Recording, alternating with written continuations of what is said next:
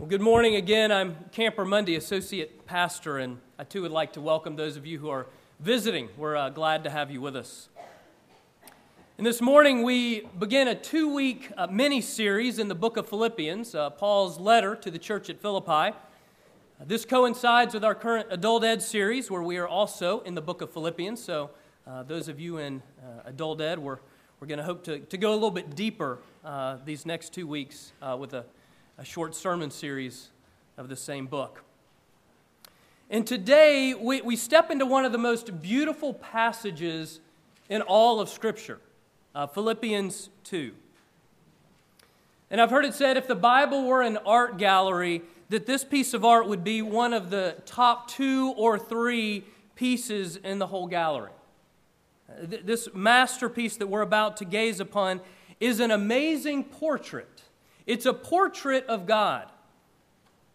And this portrait of God could be entitled Humility and Grace, uh, one that is painted by the divine artist himself uh, through the paintbrush of the Apostle Paul and brought to us now. Of course, any art appreciator knows that one sitting before a masterpiece only gives a person a mere glimpse into the enormity of an art piece's beauty. But also, as any art appreciator knows, even a mere glimpse is still enough to move a heart. So much so that it will call us back again and again and again. well, our text today is Philippians chapter 2, verses 1 through 11. It's found on page 980 if you're using the Pew Bible. Uh, let me pray for us before we hear God's word. Father, we thank you for your word, your word that is life. And we pray that you would speak life deep into our hearts today, that you would give us eyes to see the beauty, the enormity of your gospel in Jesus. And so, would you open us to your word? Would you open your word to us? Would you not only move our hearts, but would you change them? And we ask it in Jesus' name. Amen.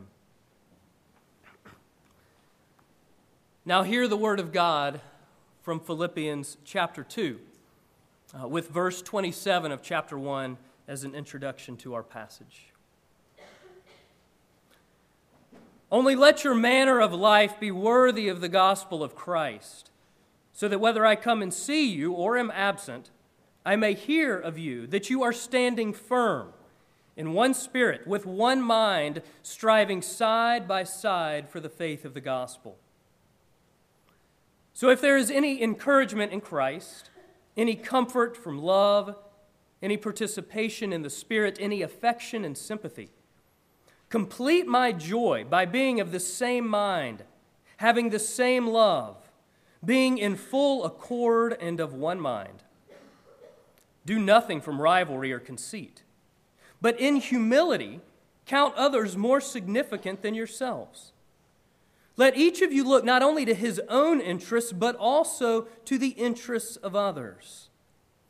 Have this mind among yourselves, which is yours in Christ Jesus, who, though he was in the form of God, did not count equality with God a thing to be grasped, but made himself nothing, taking the form of a servant being born in the likeness of men, and being found in human form, he humbled himself by becoming obedient to the point of death, even death on a cross.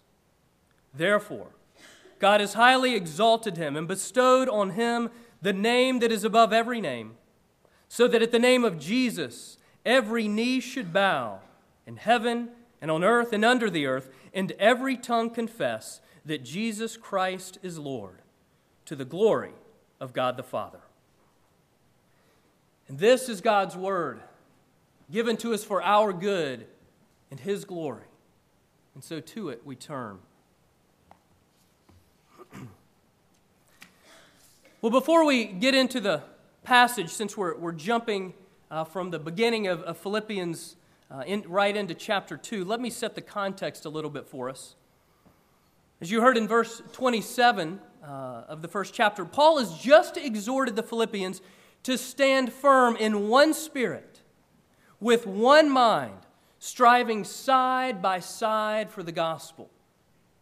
The very thing that, that Brian spoke of uh, at the beginning of the prayer Hear, O Israel, the Lord your God is one. That we would know the unity that we have in Christ. And then Paul, echoing Jesus' high priestly prayer from John 17, Paul emphasizes here that unity in the body of Christ is essential to our witness to a watching world. Unity is essential. For one, the gospel is a message of reconciliation and peace with God. And so, how could a watching world be persuaded that Christ reconciles us to God if we're not reconciled to one another? Also, disunity always turns a fellowship in on itself. We end up wasting time and energy and resources when we devour one another through conflict that is not dealt with biblically in grace. Not that there's not going to be any conflict. I mean, we've confessed our sin this morning. Yes, there is tension and conflict. But will we deal with it in a, in a way that is biblical, in grace, toward one another? Well, later in his letter, Paul will single out two individuals who are at odds with each other. Uh, but here he begins to address the tensions that exist in this fellowship of believers that he so deeply loves and cares for. And so, in the opening verses of chapter 2, Paul explains that unity is rooted in humility. Unity is rooted in humility. and then Paul breaks into song. And then Paul launches into this famous passage holding the magnificent portrait of Christ is both model and source of true humility. And so this morning we're going to survey this work of art and we're going to note three things as we do so a posture, a problem, and a person. A posture, a problem, and a person. So, first, a posture, verses uh, 2 through 4. Let me reread those for us. Complete my joy by being of the same mind, having the same love, being in full accord and of one mind. Do nothing from rivalry or conceit, but in humility count others more significant than yourselves. Let each of you look not only to his own interests, but also to the interests of others. Well, when asked to, to list the fundamental principles of the Christian life, uh, the great church father, St. Augustine, gave a list of three. Three essentials, three fundamental principles of the Christian life. And number one was humility. Number two was humility. Number three was also humility to have the genuine unity, to live in the unity that we have in Christ, the unity that Paul is calling us to live in, humility must be its foundation. But humility was not really embraced by the Roman culture that was influencing Philippi in that day. And it's really not embraced by our American culture today either. And that's because we often look at humility from a worldly perspective. Often, when we think of humility, we think of, of weak or timid or no backbone. And yet, here in God's Word, Paul says, in humility, count others as more significant than yourselves. In humility, take care of the needs of others as well as your own. And isn't this simply a different way to state the great commandment where Jesus says, Love your neighbor as yourself? You see, from a biblical perspective, humility is a posture of true strength. Humility is a posture of true strength because it flows from a place of deep security, rooted in deep security that one is loved and accepted by God in Jesus in knowing the depths of that love and growing in the knowledge of that love. And then it is from the depths of this strength that one is then able to, to look away from self and look out to others. that one is freed to love others. I think of a, a young man who two years ago, I believe this month, uh, helped an older couple in need. It was a, a snowy afternoon here in Williamsburg, uh, dusk, traffic was heavy on Monticello. Uh, the older couple uh, was going along Monticello, got a flat tire, had to pull over on the, the side of the road just as they were about to get onto 199 headed to the hospital. Within moments, this young man pulled over, jumped out of his car, offered to help, got the jack out of the car, the spare tire, changed the flat for them, uh, asked if they were, were locals or visiting. When, when he found out they lived in Williamsburg, he said, Here's my business card. If you ever need anything, feel free to give me a call. A year and a half goes by, no communication between the two parties. Year and a half later, the, the woman, desiring to know God more and remembering the kindness and the care of this young man, goes looking for that business card. She finds it, she calls him, and she asks if he goes to church. And he says, Yes. And if you'd like to come, I'll be glad to pick you up and would be glad to sit with you as well, if that would be helpful. Well, they now have a church home, and they're growing closer to the Lord. Consider others more significant than yourselves. In humility, let each of you look not only to his own interests, but also to the interests, to the needs of others.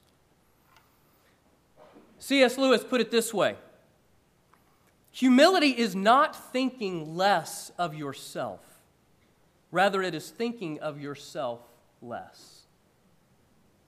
Humility is not thinking less of yourself. That's the rub for most of us. In our worldly view, we often think that humility is about thinking lowly of ourselves, low self image, low self esteem. That's not what Scripture says. Because you see, humility is able to be born out of a, a high self esteem, a high self image, not one rooted because I am so great, one rooted because God is so great, and my identity rests in His love and acceptance through Jesus. And resting in that, being secure in that, then frees me to look outside myself. Humility is not thinking less of yourself, rather, it is thinking of yourself less. And being freed to think of ourselves less, we are freed to love our neighbor as ourselves. Okay, humility. That's the posture uh, that we are to have, but there's a problem we aren't humble people. We just aren't. Okay, now maybe you have given someone this t shirt or this mug before. Uh, you'll probably recognize the, the, the, the, phrase, the, the slogan on there. Uh, maybe you have been given it yourself. I don't know, maybe you even bought it for yourself. It's hard to be humble when you're as great as I am. Have you heard that?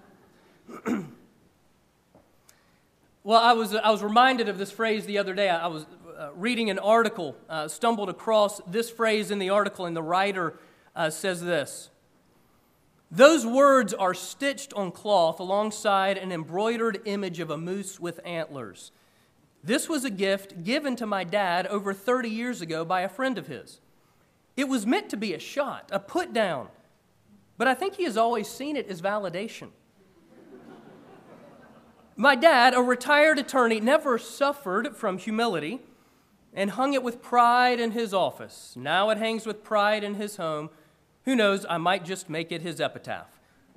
It's hard to be humble when you're as great as I am. we aren't humble people by nature. We aren't humble because of our sin. We aren't humble because we are often grasping for greatness apart from God.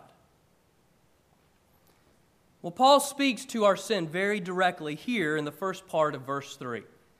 Two words do nothing from rivalry or conceit. Do nothing from rivalry or conceit. So, given the context here, to live in rivalry and conceit must mean that one counts him or herself more significant than others that you do not look to the interests of others, but primarily to your own. Rivalry and conceit. Let's look uh, a little more closely at each of these two words for just a moment. Okay, first the word rivalry. If you're using the, the NIV this morning, uh, then you have come across this translation already. Another good translation would be selfish ambition. Uh, because literally in Greek, it's a compound word. It really is two words brought together, but literally it means hyper fighting. Hyper fighting. It refers to constant competition, a rival spirit. Oh, you can do that? Well, I can outdo that. And you know, we can detect rivalry in our hearts when we have always got to be first or we have always got to be right, even in the small things. Think of those moments when you are with a group of friends and you tell a story, and someone's got one a little bit better. You share of an adventure you have. Oh, but they can do better than that. Or what about the times that they've shared that story and you said, Well, I've got one, and you've one upped them? Or what about when we're so quick to judge others? Especially when we become defensive so easily. Think about when someone asks you a question and you take it as an accusation. Someone asks you and you say, Oh, now wait, what are you implying? They're implying nothing, they're just asking a simple question we become defensive, even in small things. In his, his book, Mere Christianity, C.S. Lewis writes about our competitive rival spirits deep within our heart when he is discussing the issue of pride. This is what he writes Pride is essentially competitive, is competitive by its very nature. Pride gets no pleasure out of having something, only out of having more of it than the next person. We say that people are proud of being rich or clever or good looking, but they are not. They are proud of being richer or cleverer or better looking than others. If everyone else became equally rich or clever or good looking, then there would be nothing to be proud about. It is the comparison that makes you proud, the pleasure of being above the rest. Okay, that's a look at the word rivalry. But what about this second word, the word conceit? Again, another good translation, and, and you'll find it in the NIV, is vain conceit.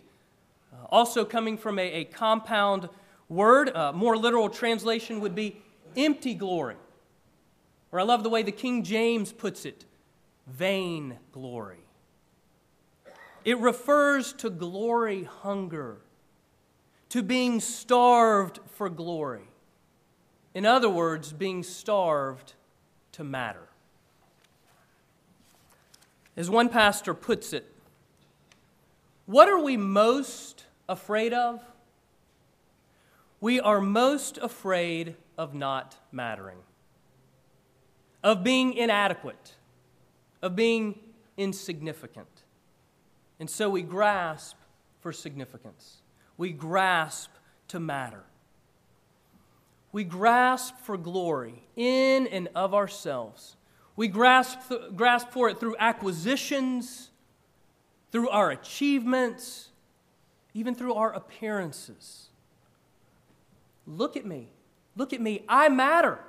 That's what we are crying to a watching world. I matter. We're grasping in and of ourselves, and ultimately we come up empty. It's vainglory. Okay, have you ever been to a 3D movie? I know there's 3D TV, but let's, let's talk about 3D movie for a moment. Okay, probably the cheesiest 3D movie I ever saw was Jaws 3D. Okay, now let me not mislead you. The original Jaws is excellent. Uh, however, please do not watch this with your small children or you will never go to the beach again. Uh, but excellent film. You know, tonight, the Academy Awards, uh, the original Jaws won three Oscars. Jaws 3D, uh, it was nominated for five awards, five Razzies. If you're not familiar with the Ra- Razzies, they are the exact opposite of the Oscars. They are Hollywood's worst. You really can look this up. There are Razzie Awards given.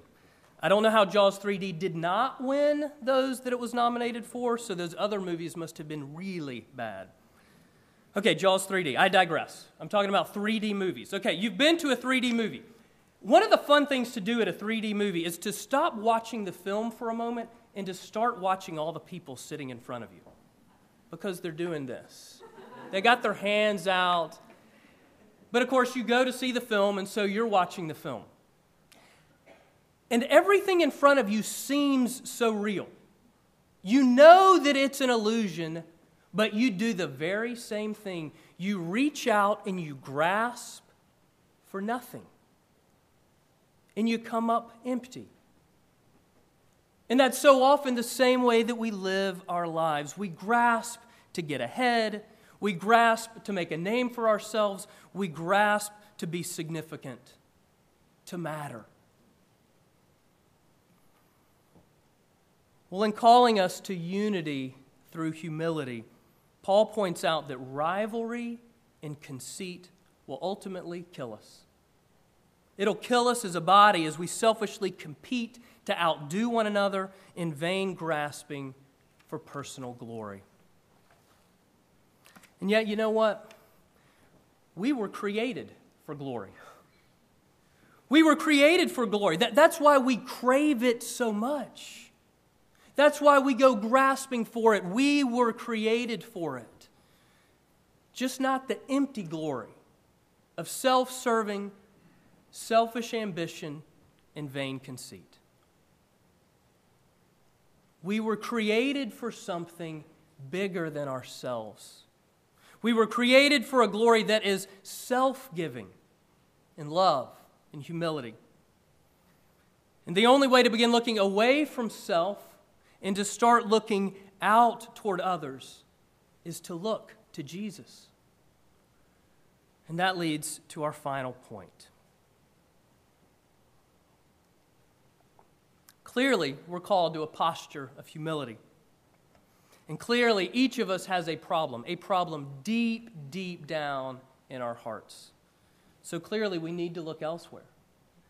We need to look to a person. And fortunately, there is someone who addresses our problem. And to this person, to Jesus, we turn. Verses 5 through 11. Have this mind among yourselves, which is yours in Christ Jesus, who, though he was in the form of God, did not count equality with God a thing to be grasped, but made himself nothing, taking the form of a servant, being born in the likeness of men, and being found in human form, he humbled himself by becoming obedient to the point of death, even death on a cross. Therefore, God has highly exalted him and bestowed on him the name that is above every name, so that at the name of Jesus, every knee should bow in heaven and on earth and under the earth, and every tongue confess that Jesus Christ is Lord to the glory of God the Father. A beautiful picture, a beautiful portrait. And again, this brief passage is widely considered one of the top two or three masterpieces in the art gallery of Scripture. so much is said in just these seven verses. In fact, two commentaries that I was looking at devoted 40 to 50 pages on just these seven verses. Then there was a book that I came across, 364 pages, all 364 devoted to these seven verses. And we're going to get less than 10 minutes. But remember, even a glimpse at a masterpiece is enough to move a heart. And like any great masterpiece, we'll want to come back and view it again and again and again. Well, Paul's basic point here, Paul's basic point, it, it, it's simple. And, and I'll just quote Hebrews 12 too. Let us fix our eyes on Jesus. Let us fix our eyes on Jesus, the author and perfecter of our faith, who for the joy set before him endured the cross. As one commentator puts it, the greatness of our Lord's self humbling is measured by how low he was prepared to stoop from the great heights which were his natural and rightful place. Verse 6 Jesus was in the form of God, or in very nature God. And Paul makes clear in the next phrase that Jesus possesses equality with God. He is God, one with God. And though one with God, Jesus did not grasp or jealously guard his rights as the Son of God. Instead, verse 7, Jesus made himself nothing, poured himself out, emptied himself, not of his divinity, but by taking the form of a servant, being born in the likeness of men. To paraphrase one theologian, the Lord of glory emptied himself not by subtraction of his divinity, but by the assumption of our humanity. Fully God, fully man, truly Jesus is Emmanuel, God with us. And the God man, verse 8, humbled himself by becoming obedient to death on a cross. For our sake, in love for you, in love for me. A servant of God stooping down to serve us. In the words of biblical scholar Gordon Fee, in Jesus Christ, the true nature of the living God has been revealed ultimately and finally. God is not a grasping, self centered being. He is most truly known through the one whose equality with God found expression in his pouring himself out in sacrificial love by taking the lowest place, the role of a slave, and whose love for his human creatures found consummate expression in his death on the cross. Again, Paul's basic point is this let us fix our eyes on Jesus, the author and perfecter of our faith, who for the joy set before him endured the cross, scorning its shame. And then, right there, the writer of Hebrews continues, and then he sat down at the right hand of the throne of God. He sat down at the right hand of the throne of God. Yes, verses 9 through 11. Therefore, God has highly exalted him and bestowed on him the name that is above every name, so that at the name of Jesus every knee should bow in heaven and on earth and under the earth, and every tongue confess that Jesus Christ is Lord, to the glory of God the Father. In this beautiful portrait, we have a magnificent description here of Jesus' exaltation. Jesus is returned to the head of the table. He has been welcomed home to his rightful place of special honor.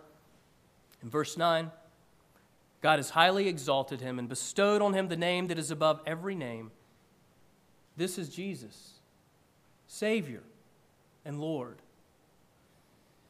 In the words of hymn writer Graham Kendrick, this is our God, the servant king. So, yes, let us fix our eyes on Jesus. Fix your eyes on Jesus. For as we look to Jesus, as we look to Him, His love, our hearts become more and more convinced of His love for us. We become more and more secure, deeply rooted in that love. We are then freed into true humility. Freed from bondage to self, we are freed to love others in a self giving, sacrificial, humble way. And also, as we look to Jesus, we see who we're becoming, who we are becoming through faith. And so we can rejoice knowing by the, by the power of His indwelling Spirit that we are being conformed to the image of Christ, the very one that we are looking at, the very one on whose portrait we are gazing, knowing that He who began a good work in you will carry it to completion. Brothers and sisters, this is good news. And this is true glory.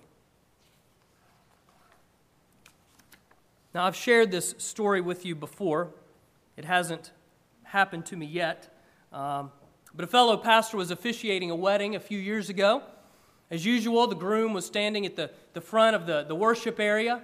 Uh, the groom was standing there uh, with the pastor just before that great moment in all weddings.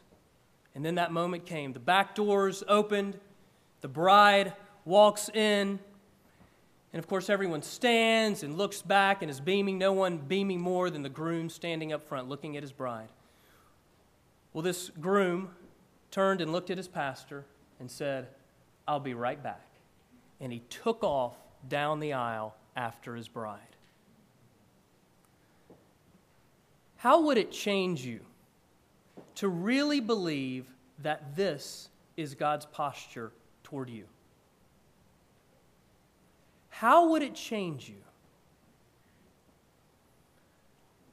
Okay, men, maybe that's a, a, difficult illustration to get your heads around. Think about it this way a police officer, a firefighter, a soldier, a man is down, and that man is you. And someone risks it all, gives everything to leave his place of safety, to come running after you, to give his life for you that you might be rescued. How would it change you to really believe that that is God's posture toward you? Well, you should believe it because it's true. Jesus left his place of glory to come after us. Jesus gave up his glory so that we could gain glory. Jesus emptied himself so that we could be filled with the righteousness of Christ. That is true love. That is true glory. That is what we were created for, and that is what we are given in Jesus. So, united in Christ, we are called to humility. And the call to humility is ultimately a call to Jesus to trust Him, to follow Him, to look to Him again and again and again. And so let us fix our eyes on Him.